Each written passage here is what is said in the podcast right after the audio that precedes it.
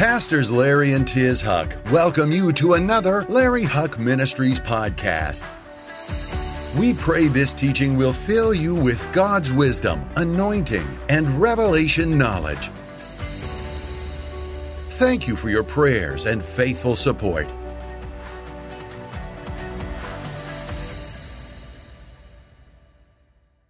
Today, I'm going to talk about prosperity.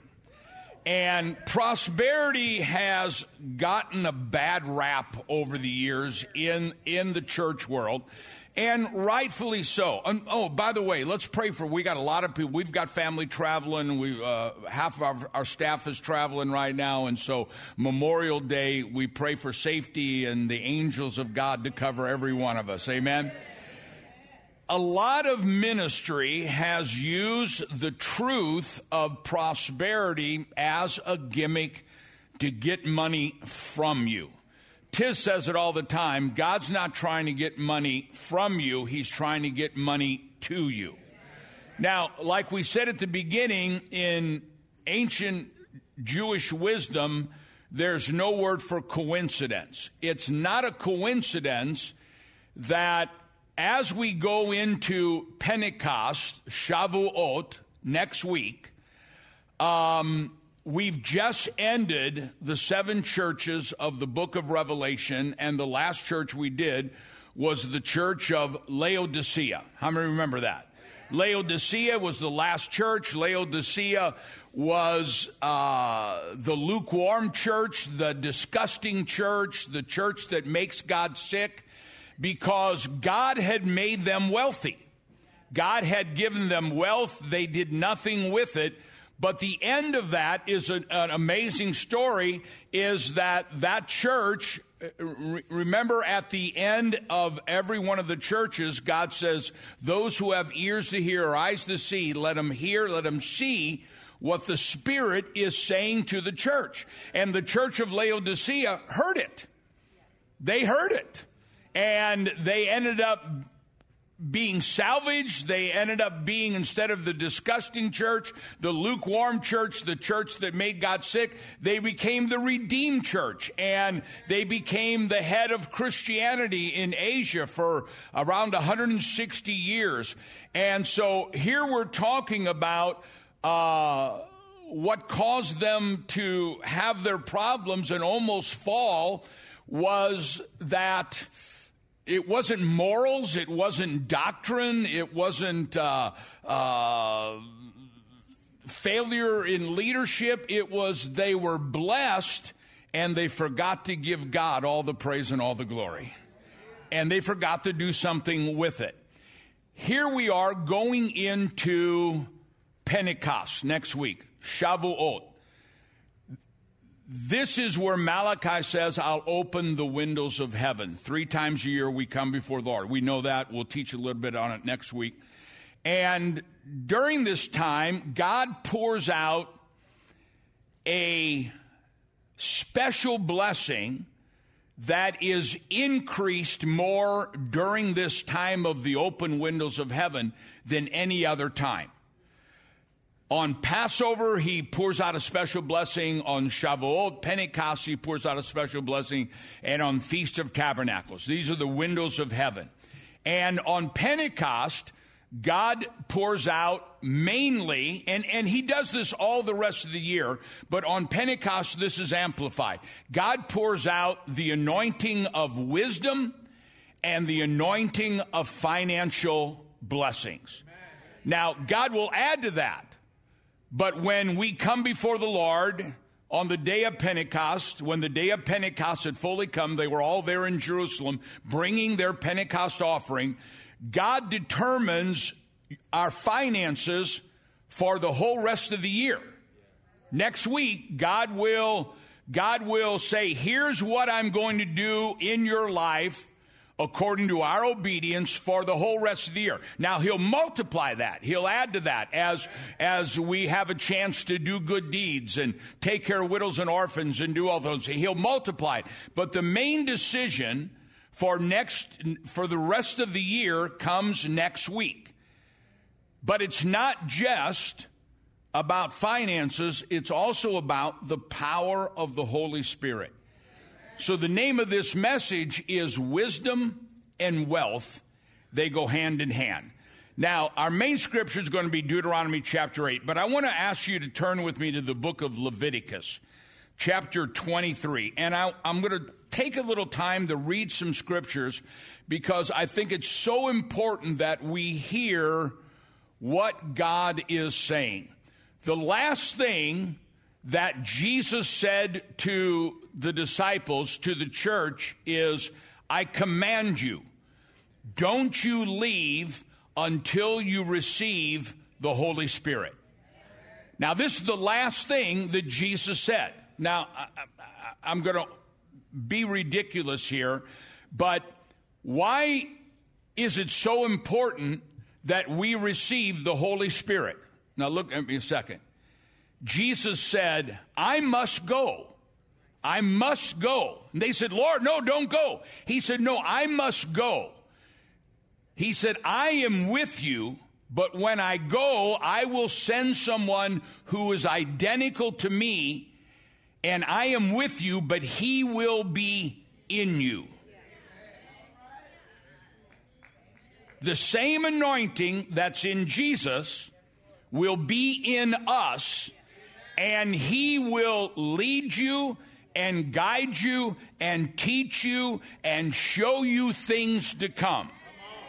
Now, I was telling the guys in the back, I was telling Tiz this morning, I said, when we get through the summer of miracles and, and we're going to start a season of every service, we're going to pray for miracles in people's lives. I, I feel like I want to do a series. I feel like the Lord's leading me to do a series on the prophets.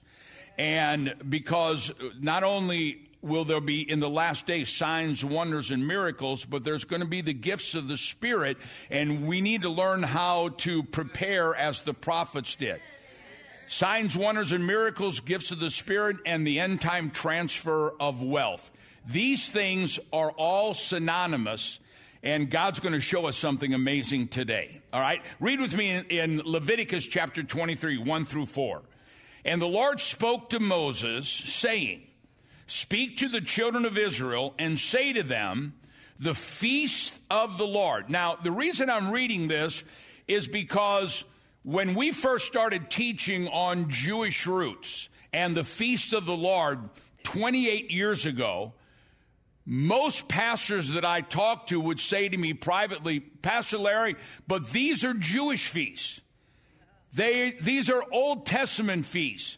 They have nothing to do with us. Now, remember, the Lord said, My people, those who love me, those who pray to me, those who believe in me, my people destroyed for what reason? lack of knowledge. If we don't know that three times a year God opens the windows of heaven. The word window mean, is the word in Hebrew you showed, a funnel from the throne of God to your life, to everything you need. If we don't know that, then we don't receive that blessing and then that window shuts.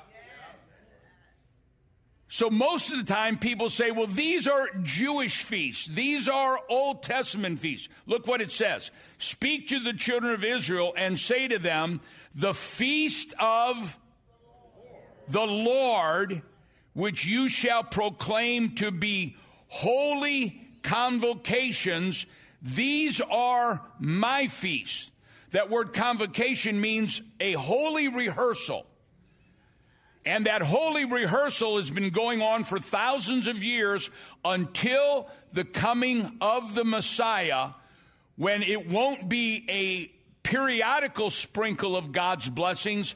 Before the coming of the Messiah, we will live under open windows of heaven every moment of every day. Oh, come on, somebody say amen. Look what he says. These are my feasts. These are not, and, and, and I want to say this because I don't want anybody to say, yes, they are, were first given to the Jewish people, but because of Jesus, we've been grafted in, we've been adopted, and we who believe in Jesus, Abraham is our so the Lord is making, they are the Jewish feasts, but the Lord is making a statement to the Gentile world. He's saying, these are not feasts that I just gave to bless the Jewish people. These are my feasts. These are mine. Look what he says. Six days you shall, shall work be done, but the seventh day is a Sabbath of solemn rest, a holy convocation. You shall do no work on it on the Sabbath, the Lord in your dwellings. These are the feast of the Lord, holy convocations, which you shall proclaim at their appointed times. Is there not an appointed time? We can't just say, okay, um, we're going to receive a first fruit offering, it's January. That's not when you receive the first fruit offering. You receive these offerings at these appointed times. Now, let me just throw a side note in. It's not in my notes, but just a side note. Pentecost, Shavuot, is the only feast that isn't given a date. There's a date for Passover. There's a date for Rosh Hashanah. There's a date for Yom Kippur. There's a date for Sukkot. There's a date for Feast of Tabernacles. Pentecost doesn't have a date because Pentecost means 50. And so Passover, the resurrection of our Lord and Savior, has a date. And Pentecost is 50 days after that. 50 days after that. Okay? Now, this is why I'm going to read something here. The Bible says, count for yourselves 50. Now, look at me. 50 is a jubilee. There are,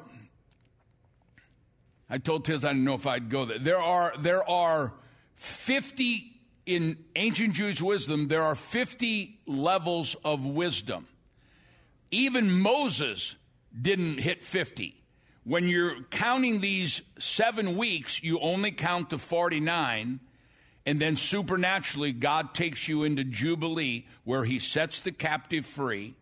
He cancels all your debts, and He brings you a new beginning. Now, this happens at this time every year, but I declare prophetically in what we're seeing happening in the world, Bible prophecy almost every day in the world. Guys, we are ready to go into something that we have never seen before. And a part of that is the end time transfer of wealth. Can I have an amen? All right, now jump to Leviticus 23, verse 9. And I just want so you can see these things. And the Lord spoke to Moses, saying, Speak to the. Oh, and by the way,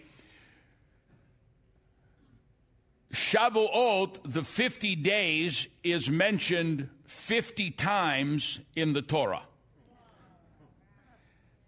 There's a whole revelation. I might teach it next week. I don't know how deep I want to go with you on this. But folks, we're living in, we're living in amazing times. And the Bible says in the last days, the eyes of the Gentiles will be open and we'll begin to understand things that we've never understood before. Wealth and wisdom go hand in hand. That's why we teach these. All right, I'm feeling myself go that way and I want to go. And the Lord spoke to Moses, saying, Speak to the children of Israel and say to them, when you come into the land. Now I want you to see this. Most of you know this, but I want you to see this. This is this is so powerful. And the Lord spoke to Moses saying, "Speak to the children of Israel and say to them, when you come into the land which I give you, and reap its harvest, then you shall bring a sheaf of the first fruits of your harvest to the priest. This is Pentecost. This is Shavuot. And he shall wave the sheaf before the Lord to be accepted on your behalf. On the day after the Sabbath, the priest shall wave it. We'll do this on Sunday. And you shall offer on that day, when you wave the sheaf, a male lamb of the first year without blemish, a burnt offering before the Lord.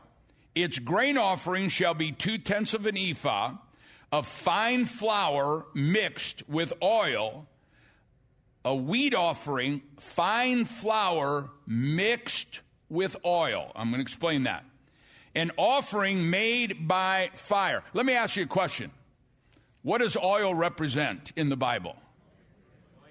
The anointing. Very who said that? Yay, very good.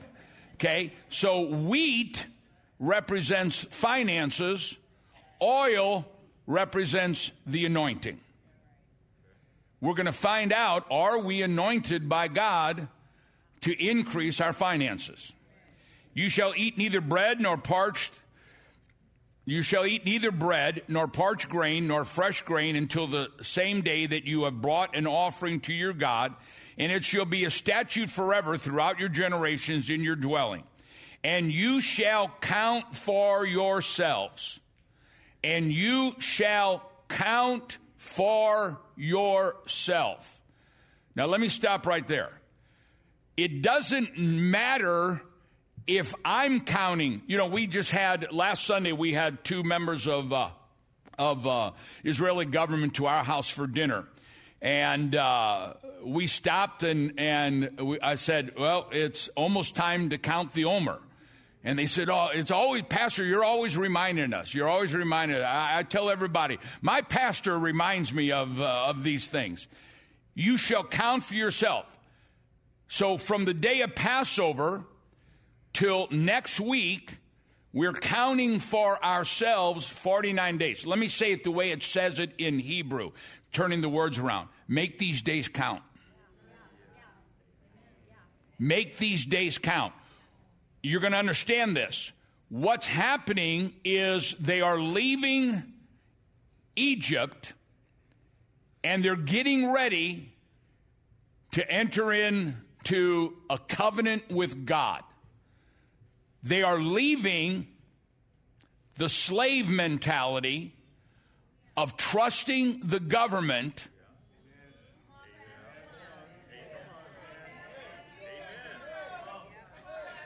They are leaving the slave mentality of trusting the government and they are making a journey. It's called counting up.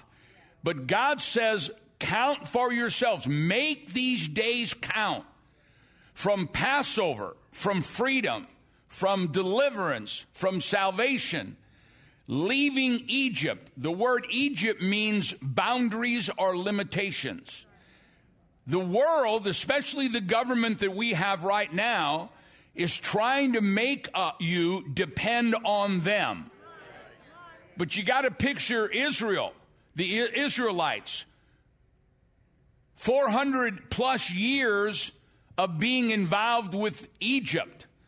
And God says, I want you to count seven weeks, seven times seven, seven Sabbaths, seven freedoms, and go from a slave mentality of, oh, I wish we just would let the government give us leeks and garlic to a child of God mentality that we know it's not Washington, D.C. that's Jehovah Jireh, it is Almighty God that is Jehovah Jireh, our provider. That is the purpose of counting for yourselves. Make these days count. They're leaving the slave mentality and going into a joint heir with the Messiah mentality that God is God. And you notice it's not 10, 9, 8. It's not counting backwards, it's counting up. It's, it's called making aliyah making out when when you're in a synagogue and you go from the congregation and you come up to the bima and you read the word of god that is being aliyah that is rising up when we bring people out of ukraine jews out of ukraine that are fighting for their lives we get them to israel that's called Aliyah, counting up. God wants us between Passover, let's say between now and next week, to realize it is God who is Jehovah Jireh, my provider, and I'm not going to trust in this world, but I'm going to trust in Almighty God. Can I have an amen? Go with me to the book of Deuteronomy, chapter 8 the first question I want to ask you, preparing for the open windows of heaven, is Is it okay for us to desire prosperity? Now, once again, um, once again, prosperity has been abused. You know, if you give $99 for 99 years, then Psalms 99 will release 99 blessings. I'm not saying that's not true, but I'm saying a lot of times preachers have used these things for a gimmick. If you look at Malachi, when God says, I'll open you the windows of heaven and pour you out such a blessing, there won't be room enough to receive it. If you look at Malachi close enough, and we might talk about it next week, Malachi is actually talking about the time of the second coming of the Messiah, not the first coming, because he says, I will come suddenly to my temple. But before he opens the windows of heaven, he says, I will judge the priesthood on how they take an offering.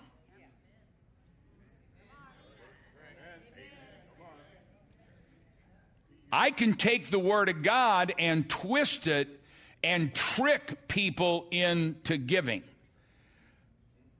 But when we look at God's way of doing things, it's not a gimmick, but it is a revelation that causes the open windows of heaven. And folks, this is happening in these last days. All right, read with me. Is it okay to desire prosperity. We all know this scripture, but it's such a powerful one. Deuteronomy chapter 8, verse 6. Therefore, you shall keep the commandments of the Lord your God, to walk in his ways and to fear him, to reverence him, to be in awe by him. For the Lord your God is bringing you, is bringing you, everybody say is. He is bringing you into a good land a land of brooks of water. Let, let me back up. Let me back up. We just read in Leviticus ch- chapter 23, and the Lord says, When you come into a land, when you come into the land, bring with you an offering of your harvest. Where was Israel for 40 years before they got into the land? The desert. So they're in the desert. How are they eating? What was it? Manna. They're not harvesting, they're not planting, they're not sowing. So, yet God says, when He's talking about the first fruits and the open windows of heaven, the Lord saying, These are my feasts. And then He goes right into saying, Now, when you come into the land, bring with you a first fruit offering. Rabbis will tell you this is not a scripture for Jews, it's a scripture for Gentiles. That in the last days, our eyes will be open and we're going to come back to our Jewish roots. We're going to come back to Israel. We're going to come back to Jerusalem. And God says to you, when you come, they, they couldn't bring a, they couldn't bring a harvest from the desert. They weren't planting.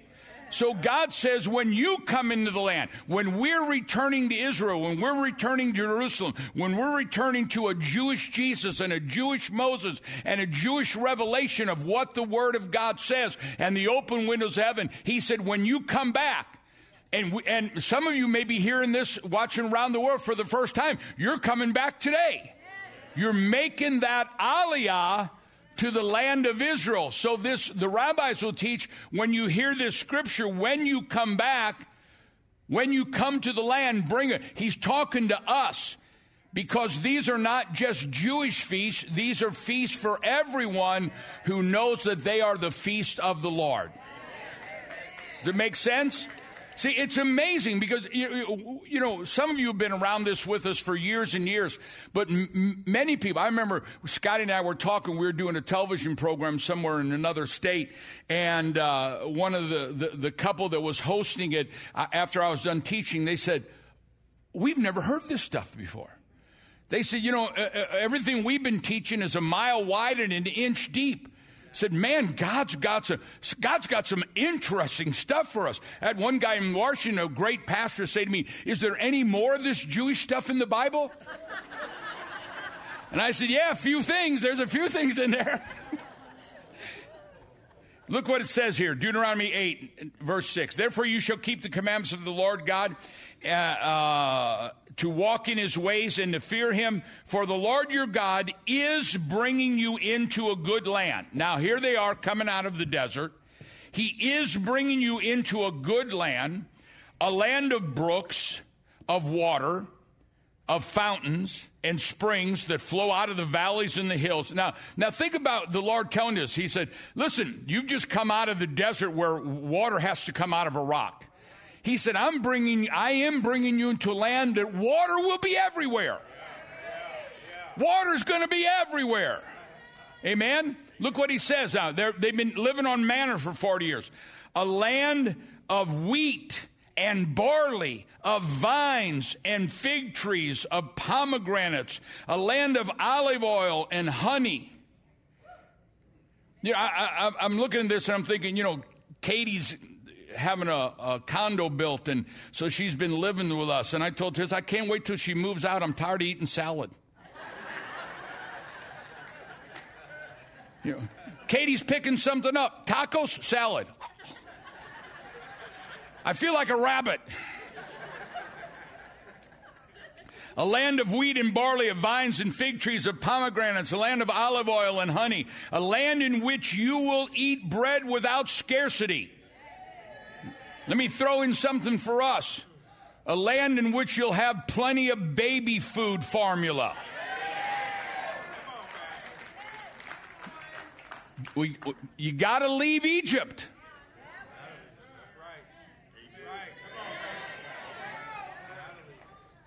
and land in which you will eat bread without scarcity, in which you will lack. Say it.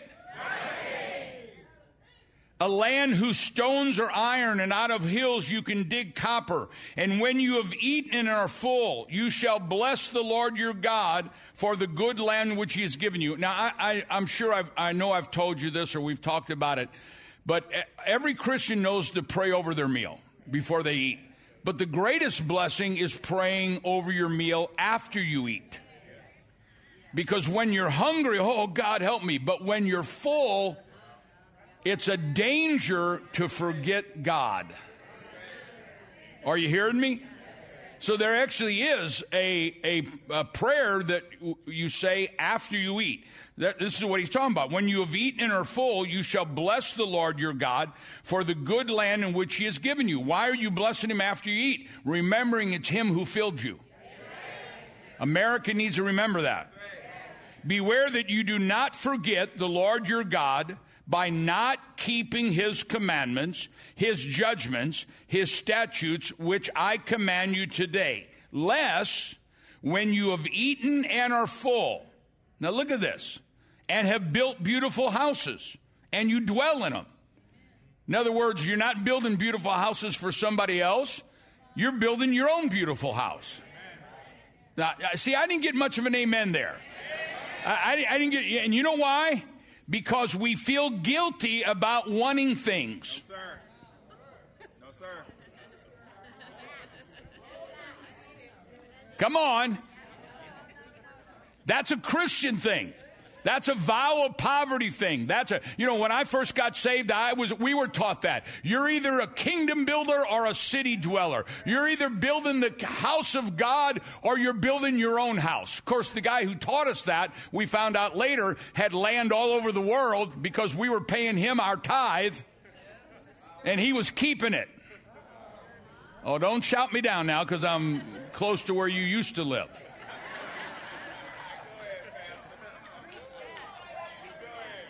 You know, that all comes from the Catholic Church. That's where it started, the Catholic Church. Have anybody ever been to the Vatican? They got paintings that nobody gets to see except men walking around in dresses worth millions and millions and millions and millions and millions of dollars. Shame on them. If it's okay for them to be blessed, it's okay for you to be blessed. I, am I'm going over to the. Uh, where am I? Verse 12 When you have eaten or full and have built beautiful houses and dwell in them, I got to hurry. And when your herds and your flocks multiply, and your silver and your gold multiply, now, I looked up in Hebrew silver and gold. You know what it actually means? Silver and gold.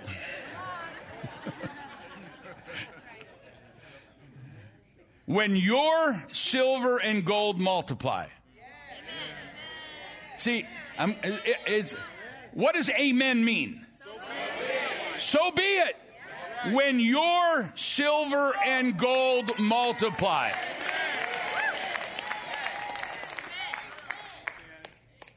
See, that's that religious spirit.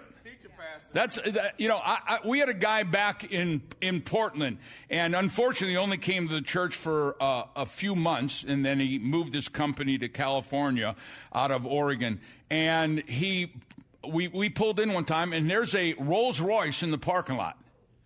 Now, a lot of our people, most of our people were ex drug addicts and off the streets and, and gangbangers and all this stuff. And we pulled it. It was unusual to see a Rolls Royce in our. And he told me, he said, Is it okay? He said, It's the only car I have. And I said, yeah, you let me drive it. And he said, I, I, We went to other churches and they would give me a dirty look. I would that our parking lot was full of Rolls Royces. Or how about we start where at least your car is paid for? And its main color is not Bondo.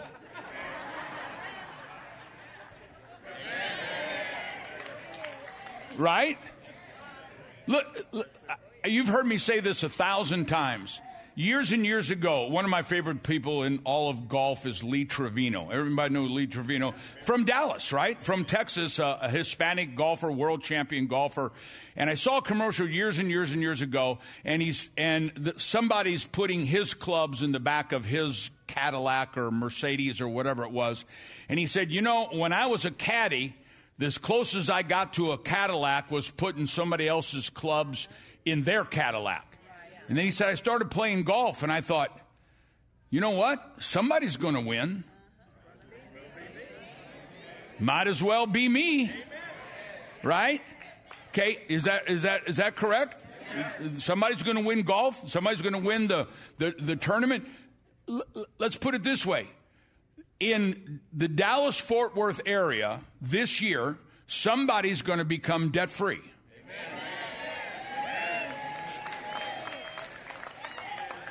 Is that a true statement? Is that a true statement? Well, if somebody is going to be debt free, might as well be me. Somebody's going to double their income. Is that is that a true statement? Okay, might as well be you. Now, the reason I'm taking so long on this is the Bible says a double minded man is unstable in all his ways. And let, let that man think when he prays, he receives anything. So if we think, if we're praying, well, God, I need my bills paid. No, you don't need your bills paid. You need to be debt free. I need to be debt free. We need to have not, you know, in, in, in Egypt, they had barely enough. Right? In the desert, they had just enough. But God's saying, I'm taking you into land where you'll have more than enough. Right? Okay, this is in there for our for our edification. When all that you have is multiplied, when your heart is lifted up, you forget the Lord your God who brought you out of the land of Egypt from the house of bondage. Now, this is so important. This is so important. Let me, let me finish it. I, I could, I've got to get into the meat of this. Who led you through the great terrible wilderness, who fed you in the world. Jump down, jump down to verse 17. Then you say in your heart, My power, my might, my hand have gained me this wealth. Don't do it. Listen to me. Look at me. Without God, you can make money. But there's a wealth that comes from the Lord and brings no sorrow with it. There's a lot of ungodly people that are wealthy. But I'm going to tell you something sorrow comes with it. Sorrow comes with it. But when we understand that our wealth doesn't come from Egypt or doing it the Egyptian way or doing it the way of the world, our co- wealth comes from God, then not only do we have the wealth, but we have the joy and the peace and the happiness that comes with it. You shall remember the Lord your God, for it is He, it is He that gives you power, an anointing to gain wealth, that He may establish His covenant which he swore to your fathers, as it is of this day. Then it shall be, if you by any means forget the Lord your God, and follow other gods, and serve them, and worship them, I testify against you this day that you shall surely perish. Now, let me say this very quickly because I really want to get into the meat of this revelation that God gave me. This is a warning all the time. Tiz and I have been in the ministry for a long time, and we have seen many, many, many, many people come in off the streets, living in their car, homeless, all kinds of situations, and they follow the teachings that God gives us, and they build a business, and it takes off. And we have seen so many times those people all of a sudden not in church not serving God, not living for God, not sowing their seed, not tithing, and the next thing you know, backslid, marriage falls apart, children in trouble, all kinds of things. Okay? This has happened all over the world. But in these last days, here's what God is doing. He's the eyes of the Lord are watching us and he's looking and he will he will you know so many times we hear that the teaching on prosperity is evil if prosperity was evil god would not give you the power in your hands to gain wealth because god will tempt no man with evil that, does that make sense now you got to have that solid before we can go anywhere. You got to have that solid. God gives us the power in our hands to gain wealth. Right? In these last days, it's going to be like nothing we've ever seen before. God will use his children that are doing what he tells us to do as an example to the world of him being Jehovah Jireh, our provider. Now, so God's looking at us right now and he says, "Can will I be able to trust you?" If, if he what's more important? You having uh, being debt free, having a nice home, driving a nice car, making a nice income, or making heaven your home? Making heaven your home. But you can have them both. But if God looks and He knows everything, that if He blesses us financially, we will stop serving God, He'll hold that blessing back. Right? There was a time that Tiz and I invested in the Bowflex company when the Bowflex company was first starting. And we made barrels of money. I mean, millions. We made millions. And I told Tiz, I said, I'm leaving the ministry. God said, I'll fix that. In one airplane flight from Venice to France, we lost everything. I said, you know what? I'm going to stay in the ministry. and Lord, if you give me millions again, I'm staying in the ministry. Are you hearing me? If God gave you so much money, it's not a coincidence. We just studied the church of Laodicea where they said, We have so much, we don't need anything anymore. Let me tell you something the more God gives you, the more you need to give Him all the praise and all the glory. Amen? All right, now look at what it says here. Let me go this real quick. It says, I give you power in your hands to gain wealth. I give you power in your hands to gain wealth. Wealth is not handed to us. This is where the prosperity message has been off. If you, you have to sow, you have to sow to get a harvest, that, uh, right? But no farmer just buys the land, throws the seed out, and sits on his blessed assurance and waits for the crop to grow, the weeds to die, the fertilizer, the picking, the taking in, the selling. In Egypt, they just gave them the leeks and garlic. But God says, I'm not talking about leeks and garlic. I give you power in your hands to gain wealth. This is why the Lord says, I will bless everything you put your hands to. Wealth in these last days is not just to, you know, the windows of heaven open up. Ed McMahon shows up and says, You've won, you've won whatever that is that Ed McMahon used to do. I hope that happens. Or, you know, you buy a lottery ticket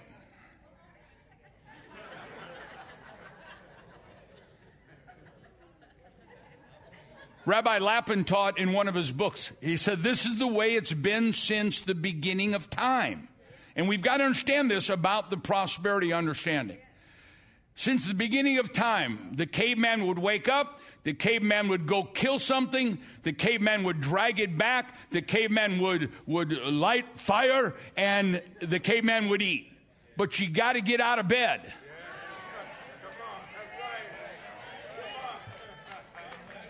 Nobody owes you anything. Nobody owes me anything. But everything I put my hands to, God will cause it to prosper. I got I to go quickly. Thomas Edison said opportunity is missed by most people because it's disguised in work clothes and work.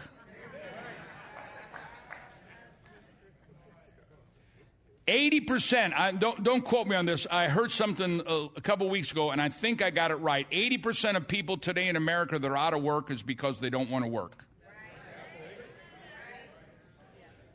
I think a lot of Christians don't read the book of Job because they think it's the book of Job.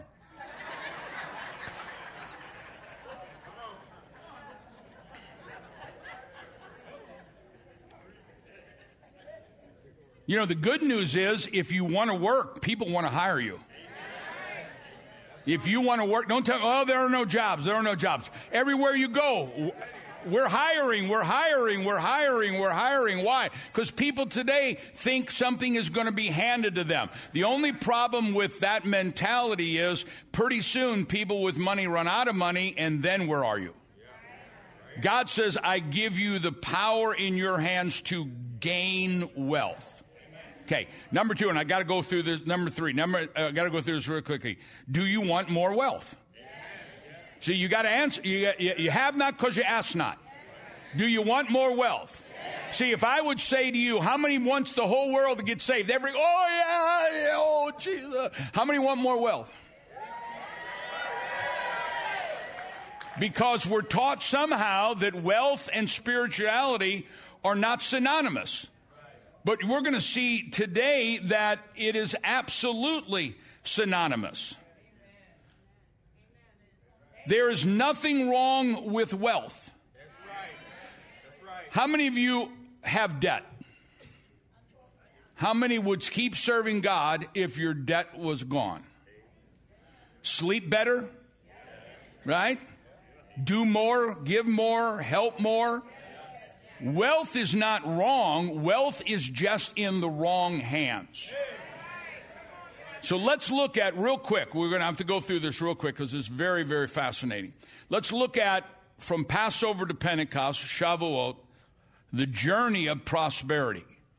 We talked about the slave mentality, but what we need to understand is why, why did God not just say, okay, you're out of Egypt, boom, here's Mount Sinai, Ten Commandments? They were out of Egypt, but Egypt wasn't out of them. And that's the case in a lot of Christians. We're, we're, we're set free because of Jesus Christ, our Lord and Savior, but we're still thinking the way the world thinks.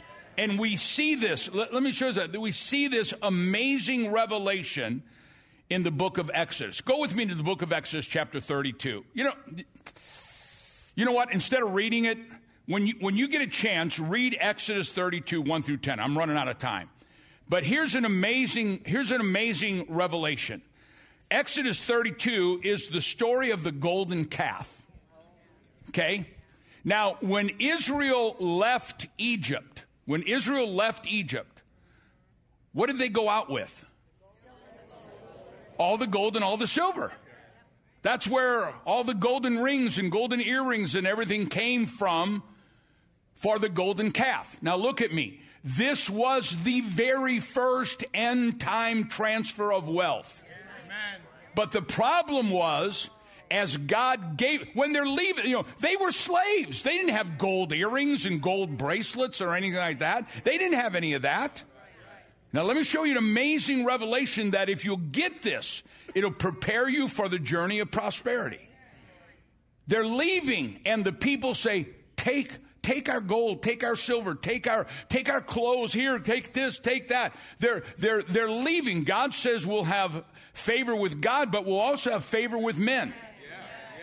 Your boss will go, you know, I got to lay people off, but I'm giving you a raise. I'm giving you a bonus, or I'm doing this, or I'm doing that. And we see that all the time.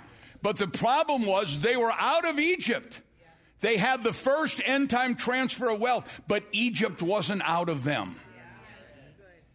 And so Moses is up on the mountain. I got to tell, say it real quick. Moses is up on the mountain and he doesn't come down exactly when they think he ought to come down. So when he does come down, what have they done with the wealth that God put in their hands? I give you power in your hands to gain wealth. What did they do with it? They did what the world did and made a golden calf. Now, here's the amazing revelation out of this, and I don't want to get too deep, and you know, it, it, the, it, it's it's it's an amazing revelation. If you if you go back to Exodus 19, 20, 21, 22, Moses is getting the commandments. He's getting the covenant of God for the children of Israel. And then he comes and he, God is telling Moses, here's how I want the people to live. Here's what I want them to do. Here's how, how to live. Here's how to act. Here's how to treat each other. Here's how to give. Here's how three times a year you come before the Lord and you don't come empty handed. He's telling them. And now I want you to build me. I, I, love these people so much. I want you to build me a mishkan, a, a tabernacle that I can live with them and he says, here's the altar, uh, and here's the table of showbread, and here's this, and here's that, and here's the other thing. And he says, this is what I'm going to do. And then, boom, right in the middle of that, God puts the story of the golden calf. Why would God, in the middle of all this phenomenal stuff, and then God throws in the story of the golden calf and then goes on on building the, the temple of God? Why would God do that?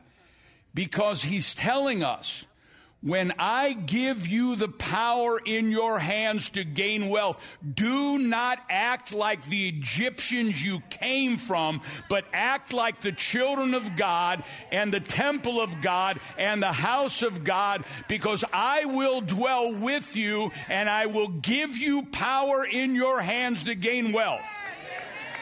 The mistake of that is 40 years delay. 40 years delay. Now, let me just throw this in. I, I was going to read the whole thing. It's a fascinating teaching tied in with this, but let me just paraphrase it because I only have seven minutes. Ancient Jewish wisdom, one of the leading rabbis would say if you want wealth, you pray towards the north because that's where the golden table is. If you want wisdom, you pray to the south because that's where the menorah is, the light of God's anointing and wisdom. So if you want to pray to the, you want wealth, pray to the north in the, in the house of God. If you want wisdom, pray to the south. But one of the greatest rabbis ever says, may I disagree? There's nothing wrong with praying for wealth. Nothing wrong with praying for wealth. We've discovered that, right? We found out God gives us power to gain, gain wealth. Beloved, I would above all things that you prosper and be in health as your soul, your wisdom. So he said, There's nothing wrong with praying to the north, praying to the golden table, praying towards the golden table for wealth. But he said, There's a better way. There's nothing wrong with it. Matter of fact, you have not because you ask not. But there's a better way. He said, I believe what God is saying is you always pray towards the menorah. You always pray for wisdom because when you have wisdom, then God gives you everything else along with it. Look at this. It says in. Uh,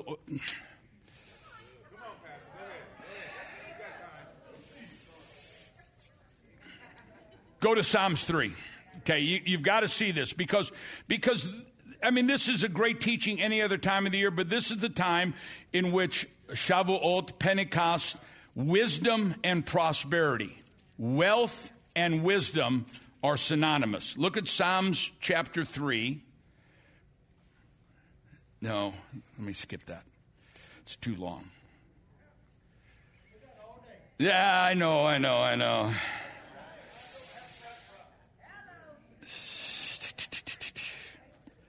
Okay, all right. I'm, I'm sorry. We're going to go to we're going to go to Proverbs three and then Kings three. I'm going to skip the uh, Proverbs three. Look at Proverbs three. The rabbi said, when you pray, always pray for wisdom, because when you have wisdom, you have everything. Now think about that being tied in. What Jesus said: Do not leave. Don't you? I command you. Don't you leave until you get the Holy Spirit. The Holy Spirit is not just so that we fall down and pile up on each other. Say amen. amen. The Holy Spirit is not just that we go shandala bibi ba ba ba ba ba. Okay, I, I, I have no problem with any of that. But if that's what it was, Jesus would have never commanded us. The last thing he's saying, the last thing he's saying, don't leave until you get the Holy Spirit. The rabbi of ancient, ancient, ancient Jewish wisdom says there's nothing wrong with praying for wealth, but there's a better way. Pray for wisdom. And then he quotes King Solomon in Proverbs chapter 3, who was the wisest man that ever lived. Look at Proverbs 3, verse 13. Happy is the man who finds wisdom, and the man who gains understanding. Her proceeds, wisdom, proceeds are better than the profits of silver, and her gain than fine gold.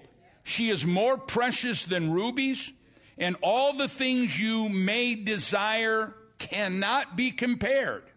Length of days is in her right hand, in her left hand, riches and honor. Her ways are ways of pleasantness, and all her paths are peace. She is like a tree to those who take hold of her, and happy are all who retain her. How many want wealth? Absolutely. If you didn't raise your hand, liar, liar, pants on fire.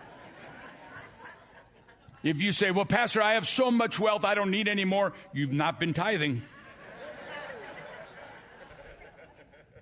There's nothing wrong with praying for wealth. But ancient Jewish wisdom says there's a better way.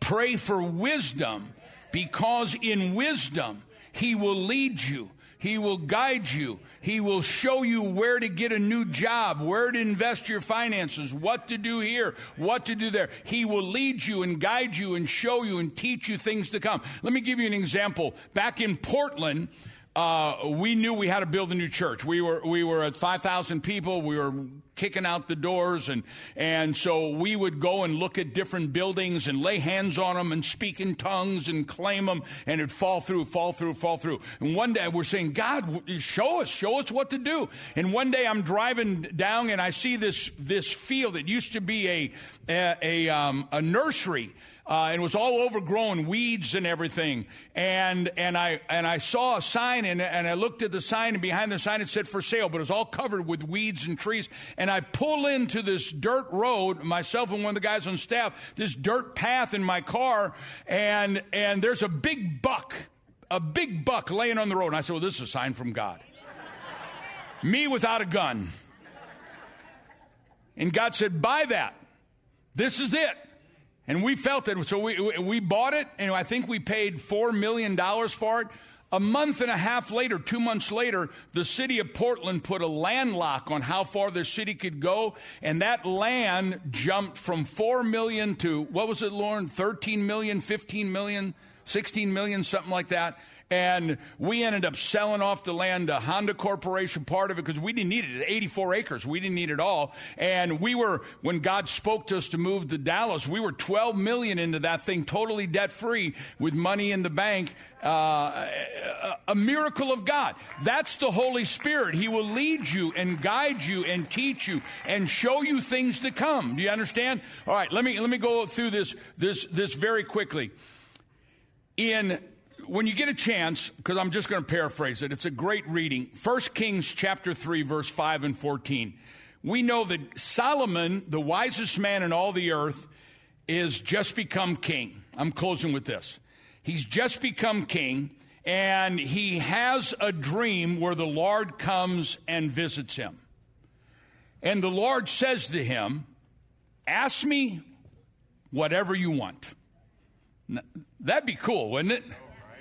The Lord come to you and say, Ask me whatever you want, what would you ask him?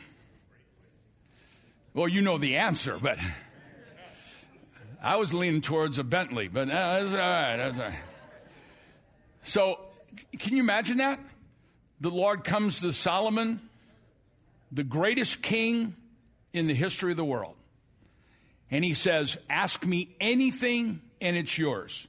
He could have asked for wealth. He could have asked for long life. He could have asked for mil- military power to guard his people from the enemy. He could have asked for strength. He could have asked for anything. What does he say to God? I want one thing wisdom. And what is God's response? Not only will you be the wisest man ever, but because you asked me for wisdom, I'm going to give you all these other things too. That's why the Bible says, with all you're getting, get wisdom and get knowledge. Next week is Shavuot. It's Pentecost. Next week is the day when we celebrate when they were one mind and one accord in Jerusalem and the Holy Spirit fell. But it's also the same day in which Moses met with God on Mount Sinai, and God gave the world a covenant with Almighty God. That's why the Lord says to you and I, don't worry about what you're going to eat, where you're going to sleep. That's what, the, that's what those who have no covenant have to worry about. He said, I give you, say me, me. say me, me. say me. me, I give you power in your hands to gain wealth. Why? Because I've already made a covenant with your fathers, and I never go back on my word. And God says in the last days, He's going to open up the windows of heaven and pour us out such a blessing. But listen to this a proverb is a fool and his money are soon parted. I could go over statistics of people who have won the lottery millions of dollars. And in a few years, they're worse off than they were when they won. Why? Because wisdom and wealth are synonymous. They go hand in hand. And God has that for us. Next week is an amazing appointed time. On God's appointed time. So we don't just pray for wealth. Wealth is good. Say it's good. There's a scripture that says, Money comes now. How many could use some money now? With all the things that are going on, we could use some money now. But if we have wealth, think about it. If we have, if you have wealth, doesn't matter how much gas goes up. Right? There's no lack of money in the world. How many have ever been to Vegas? Raise your hand. Come on, don't lie. I actually was going to Tiz and I were in Portland one time, and you know when we first came came out of the group we were in, we wouldn't even watch television. We weren't allowed to watch television or anything. And I was actually on a plane, Tiz and I on a plane in Portland, flying to Vegas because we were going there for a convention. And all the, we had a bunch of gypsies in our church, wonderful people in our church, and, and every gypsy knows everybody. So we're on the plane, and the, plane's loaded with gypsies going to Vegas. And they're getting on going, Hey, Pastor Larry, going to Vegas. And I'm going, I said, Yeah, I, I, I'm, I'm going for a convention. They're, yeah, us too.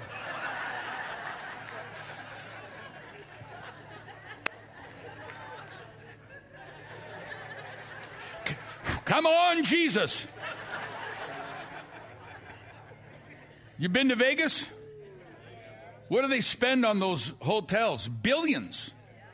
Billions. There's no lack of money in the world. But there is a promise of an end time transfer of wealth, that the wealth of the wicked will be put in the hands of the righteous. When you pray about what you're going to give next week, understand this. We're taking a first fruit offering uh, as we always do. We're, we're up, I think, a million now just for Israel. Ethiopia for 50,000 meals. Uh, a month to children, our orphanages, our feeding programs, our hospitals, all, all the things that, that you do. Understand this. Because you do this, God will open the window of heaven and pour out wisdom that is not natural, wisdom that is divine. Because he will lead you and he will guide you and he will show you things to come. That includes, that includes the wealth of the wicked being put into the hands of the righteous. Do you, do you receive that? If you do, give the Lord a clap offering and say, Lord, I receive this. Stand with me all over the building. I want to pray for an anointing that'll come on us. Think about the, the tabernacle of God. Now, there is no tabernacle now, it's gone. It's been torn down. Solomon's temple has been torn down. Herod's temple has been torn down. There's a question all the time of where are all the things that were in the temple? Where are they now? Well, I think they're in Rome. If you go to Rome, you see Titus's arch. They always build a memorial to the victories that they had in any country.